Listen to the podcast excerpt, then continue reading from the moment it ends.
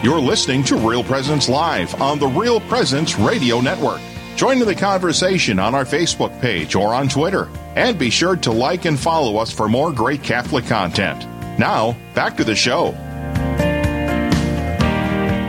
Welcome back to this uh, second half hour of Real Presence Live. I'm uh, your host uh, with my wife, Doreen. I'm Jack Kennelly. Welcome back. And welcome back. And uh, we're uh, thanks for being with us today. And uh, but before we move on to our the next segment, did you know that you can listen to Real Presence Live on the RPR app? You can also submit a prayer intention and much more. Look for it in the App Store. So, lots of information there and lots of things you can do on the app, including making a donation to Real Presence Radio, too, which is always welcome. You don't have to do it just during, uh, in the context of our live drives. Very good suggestion. Yes. That's right. Yeah. So maybe I should repeat that one. You can make a donation online to Real Presence Radio by going to the uh, the website or on the app. So think about it go to the App Store and uh, take care of business. Why don't we start with a joke, Doreen? Okay. and a prayer for our next guest that he will be here. Uh, so here's the it's like a riddle, Jack. So you have to okay answer this one. What did the turkey say to the computer? What did the turkey say to the computer? Um, does it have the word gobble in it? No. Okay. Turkey say Too close. Gobble. Squawk. Um, computer. Com- oh, I don't know. What did the turkey say to the computer? Google, Google, Google. Google. I get Google, it. I, I, I, get it. Yeah, yeah. Did I tell that Flintstones joke the uh, last time we were on? I think you did. Okay, I won't do that one. I, I, we don't want to repeat. Well, well yeah, I, I, do. Oh, okay. Go ahead. The, what is it? The people in. Um, oh, I don't think you did tell that. You the, told that. The people in Dubai do not like the the Flintstones, but the people in Abu Dhabi do. I got another one. That's hard to say. There's there, there's another one I saw, and I don't know if I can do this one properly though. But a, a rabbit, a priest, and a Protestant minister and a Protestant minister walked into a bar, and the bartender says to the rabbit, "What are you doing here?" And he said, "Well, autocorrect." Rabbit, a rabbit, a priest, and a Protestant minister walk into a bar. I don't get it at all. Take the T off of rabbit. Rabbi. Yeah. Oh, thanks for explaining that. Our guest is with us, Jack. Yes. yes, Professor Ken Pennington is with us, and we're going to be talking about the Inquisition. Welcome, Professor. Welcome. I'm glad to be here. Yes, and we're happy to have you. And uh, I tell you, uh, I was reading through the uh, information that you sent ahead of time, your little biographical stuff, and you know we're a hotbed of Scandinavians up here in the uh, the Upper Midwest, and I I I I'm not going to uh, mention the in your bio where you talk about the misfortune of coming out of a Scandinavian gene pool, but attempts to correct this biological problem by spending as much time as possible in Italy.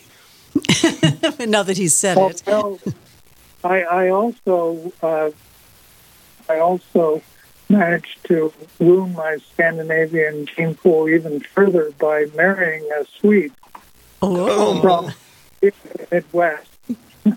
Rockford, Illinois, which is uh, a hotbed of Scandinavian genes. Yes. Ken, are you on a speakerphone right now? Because you're a little bit uh, fuzzy on the quality of your uh, the, the broadcast. Yes, I am. You want me to turn it off? Yeah, if you could just get on uh, the regular handheld handset. Okay. How is this? That's that, better. That's better. Trez, I'm looking at Trez. She's giving me a nod as well. So she's the, yeah, you're sounding a lot better. Anyway, um, I'm. Um, excuse me. Oh, Doreen is motioning for me to Oh. do something, but I'm not exactly sure. I but- was trying to point to the right papers for for him. He's got a pile in his hand. yeah, I've got a pile of stuff here.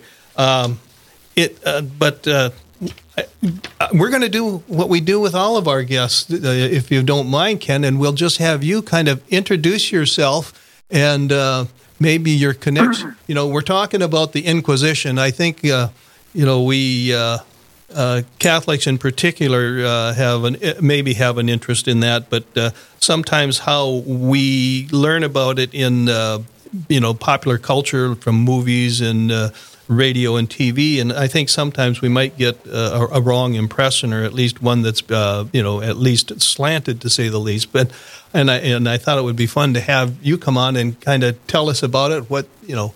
What might be misperceptions and, and what's true about it? But why don't you give us a little bit about your background? Well, I uh, I decided that I would become a medieval historian uh, very early on, and I had the good fortune at the University of Wisconsin of studying with um, James Brundage, who was an eminent uh, Catholic medieval historian. And um, I got an undergraduate degree and a ma- master's degree with Brundage. And then I went on to Cornell, where I studied with another Catholic historian, Brian Tierney, and um, after my postdoc, I did a postdoc in Berkeley with yet a third Catholic historian named uh, Stephan Kuttner. Kuttner's um, background is particularly interesting because he was a German Jew who got his law degree at the University of Berlin in 1933. Wow. And to be a German Jew in 1933 and having studied uh, the Catholic tradition, legal tradition, uh, he was a persona non grata in German institutions. And Stephan went to Rome in 1933 with his new wife, Eva, and stayed in Rome until it became intolerable to stay in Rome. In 1940, and they fled to the United States. And my university, the Catholic University of America, then hired him to teach canon law. And he stayed in, uh, in Washington at Catholic University until 1964 when he moved to Yale. And then in 1970, he moved to Berkeley. Uh, these three men were the great influence in my life because when you're a young graduate student, you don't really know what you want to do or what field or subject you're interested in. And uh, Brundage first introduced me to the Catholic legal tradition in the medieval period, and because he interested me, I went to study with Tierney and, uh, and then later, as I said, as a postdoc, I studied with uh, Kuttner, Berkeley, and these three men have immersed me for the rest of my life. I suppose I should complain about it, but I've spent my entire legal career, um, teaching career, teaching the history of law. Well, you, it sounds like you certainly had some uh, uh, very eminent professors who kind of fired your fired your passion for learning about uh, uh, and teaching history. Uh, why do you think it's good for Catholics to know about uh, to know the history of the mm. church? Well, I I think it's particularly important because that's what I've done for my entire scholarly career even I first taught at Syracuse University, which is not, it's a private university and not a Catholic university, but I taught the uh, history of the church. Um, uh, it was a large freshman class, and although not all of my students were Catholic, they um, they learned about the history of the church in that class and I also continued to teach that class to undergraduates at Catholic University when I came to Washington in uh, 2001. And it's um, the long and the short of it is there's an enormous amount of misinformation about um, Catholicism and the history of Catholicism in popular culture, and the subject that we're going to discuss today is another example of that. But um, the the importance is you ought to know what is true and what is not true. And I think that particularly for Catholics, the church is not spotless when you look at the church from a historical point of view.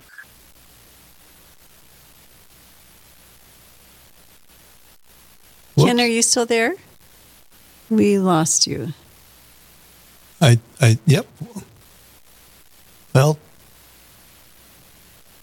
uh, okay. I we will we'll go to a quick break right now while we try to get uh, uh, Ken back, and we'll continue our discussion about the Inquisition.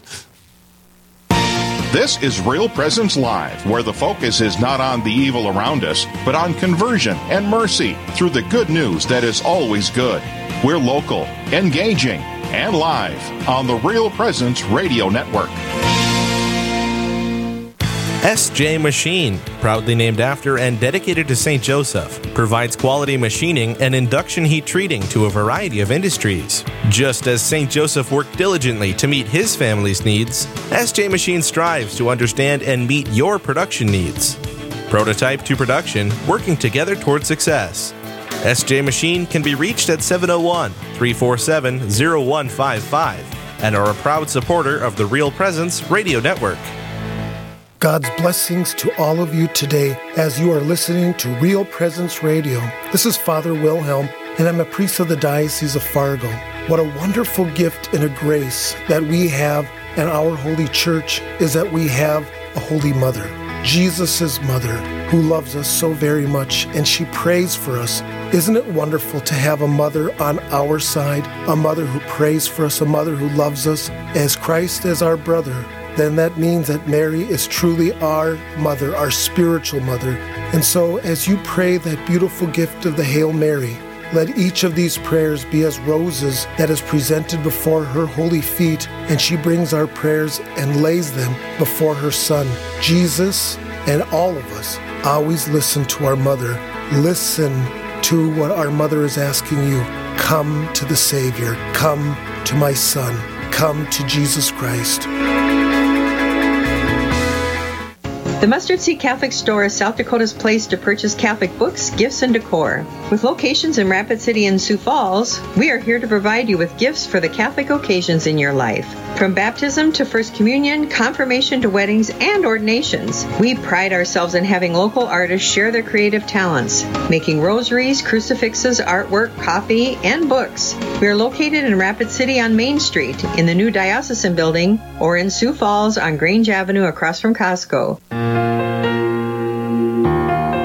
This is Real Presence Live on the RPR Network, bringing you stories of faith and hope through local hosts and guests from across the upper Midwest. Now, back to the show. Okay, welcome back to this installment of Real Presence Live with Jack and Doreen Kennelly as your hosts. And we have uh, Professor Ken Pennington back on. He's a professor emeritus uh, in, in medieval history at the Catholic University of America, and we're talking about uh, the history of the church and specifically uh, the Inquisition. And before we went on the break, uh, I know, Ken, you had mentioned that uh, it's important for Catholics to know their history, and one of the reasons is because uh, there seems to be in the popular culture a lot of uh, misinformation or just misguided understandings of history and certain events. And so, and I think the Inquisition is one of those. So, uh, why don't you let's start out? Why don't you? What do you think is most people's uh, idea uh, uh when when they're referring to the Inquisition? well, most people think of the Inquisition, I think, as being a an ecclesiastical institution that um, punished uh, heretics in the medieval, early modern, and even up until the uh, 17th century, punished heretics with torture and death. And um, that picture is, to say the least, very, very flawed. The, uh, the main point that I would make today is that the Inquisition has an ecclesiastical institution within the church did not exist. It um, has been it has been constantly repeated, and if you go on the internet and um, Google Inquisition, you'll see article after article after article talking about the institute of Inquisition as an institution within the church during the medieval and uh, early modern period, and it simply isn't true. The um, it was never a an institution; it was a court procedure, the inquisitorial court procedure, and the um, and the difference is very very important because the court procedure which was called an inquisitio. That's a Latin term which simply means inquisition, was a court procedure that was developed during the 12th century. And during the 12th century, this court procedure was based on the idea, a novel idea, that a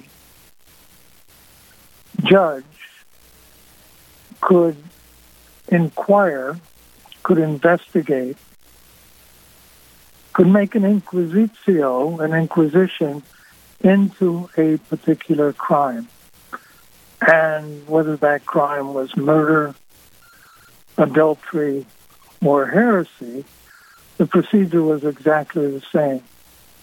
And so the, um, the, the first to repeat myself, the first important point that I would make is that the Inquisition as an ecclesiastical institution did not exist. It was neither an episcopal institution or a papal institution. Ken, who were the judges? Well, the judges, um, it evolved. In the case of prosecuting heresy, the judges were first bishops at the end of the 12th century. Um, heresy was a very widespread problem within Europe. when we think of the Middle Ages, I think most people think of Middle Ages as being a very um, homogeneous Catholic society. Mm-hmm. And it was far from being that. At the uh, end of the 12th century, or I should say the second half of the 12th century, there were heretics all over Europe. That is to say, there were people whose belief systems differed from the belief systems of the Roman Catholic Church. And so, what you had in the 12th century was widespread uh, what we would call heretical beliefs. And the 12th century was also, um, eminent historians have called the 12th century the persecuting society. The um, heresy was not looked upon as being a problem before the 12th century. There were heretics in Europe uh, before the 12th century, and local ecclesiastics or late local secular lords may or may not have paid attention to them, but they certainly did not persecute them. They did not put them on trial, and they did not kill them. The um, 12th century changed that, and the if you ask the question, well, why did it happen in the 12th century? The easiest answer, or the most convincing answer, among other causes, is the fact that the papacy itself and this is perhaps something that is also misunderstood by a lot of Catholics as well. The papacy was not the monarchical, powerful institution that it is today and that it became in the 13th, 14th, and 15th, 16th centuries. It was not the powerful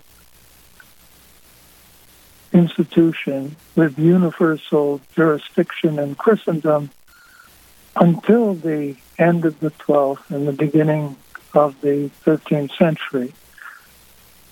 And the the result of that, the result of the church juridically, and I'm talking now from a purely juridical point of view, the point of the church not being a unified political legal institution until the 12th century was that the papacy wasn't capable. Mm-hmm. no pope before the uh, beginning of the 13th century, end of the 12th, beginning of the 13th century, had the jurisdictional authority to impose doctrinal uniformity in all of Christendom. And so, uh, once they got that ability, is that when the uh, the the, Inquis- the Inquisition process began? Well, the and the Inquisition process, uh, the legal process, is named after the court procedure, as I said before, that covered all sorts of crimes. Before the 12th century, if you had a legal case Hello. We're yes, here. We're here. We're here. oh, I, um, before the 12th century, a, a plaintiff had to make an accusation. It was only in the 12th century that not only ecclesiastical courts but also secular courts empowered judges to make investigations. Again, in inquisitio. And so that was the big change in the legal systems of Europe that crimes could be investigated by proper authorities. Before that, it wasn't possible. And it wasn't possible to bring a legal case. Now, what is the function of a district attorney in American law? to investigate crimes. That didn't exist before the 12th century in Europe. My understanding is that the the right to confront one's accusers was something that uh, was kind of given to us by way of the Inquisition. Is that correct? Uh, no. um, the Inquisition, as a matter of fact, violated basic legal uh, that basic due process procedure um, by shielding witnesses from the person who was to be accused according to the standards of law which was developed in the 12th, 13th, 14th centuries. The accused had the right to see all the evidence and to know who his or her accusers were.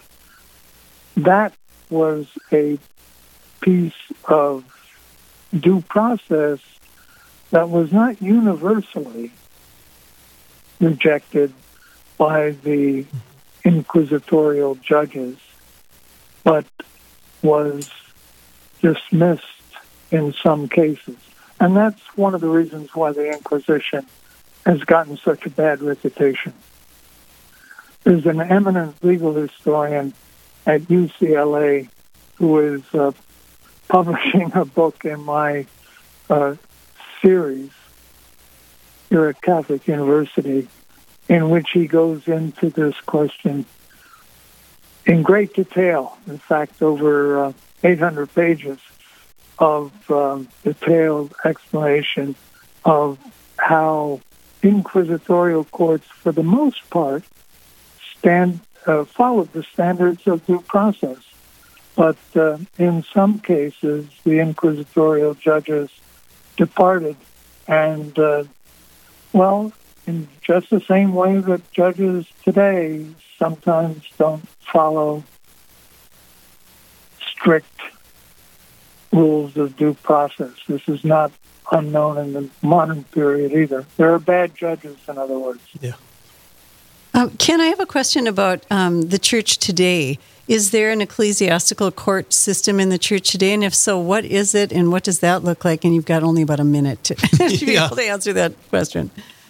Well, there is there are ecclesiastical courts. Every uh, every bishop has his court, and uh, there is a court in Rome that uh, deals with appeals from episcopal courts, and those courts are are um, governed by the rules of procedure, which are um, which were developed in the medieval and early modern period.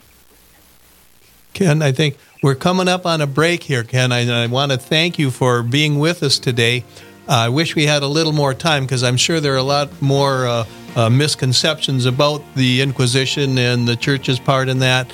That uh, would be uh, fun to have you on as a guest at another time. But uh, for now, we've got a hard break, and we want to again thank you for being with us. And we want to remind all of our listeners to stay with us. And up next we'll be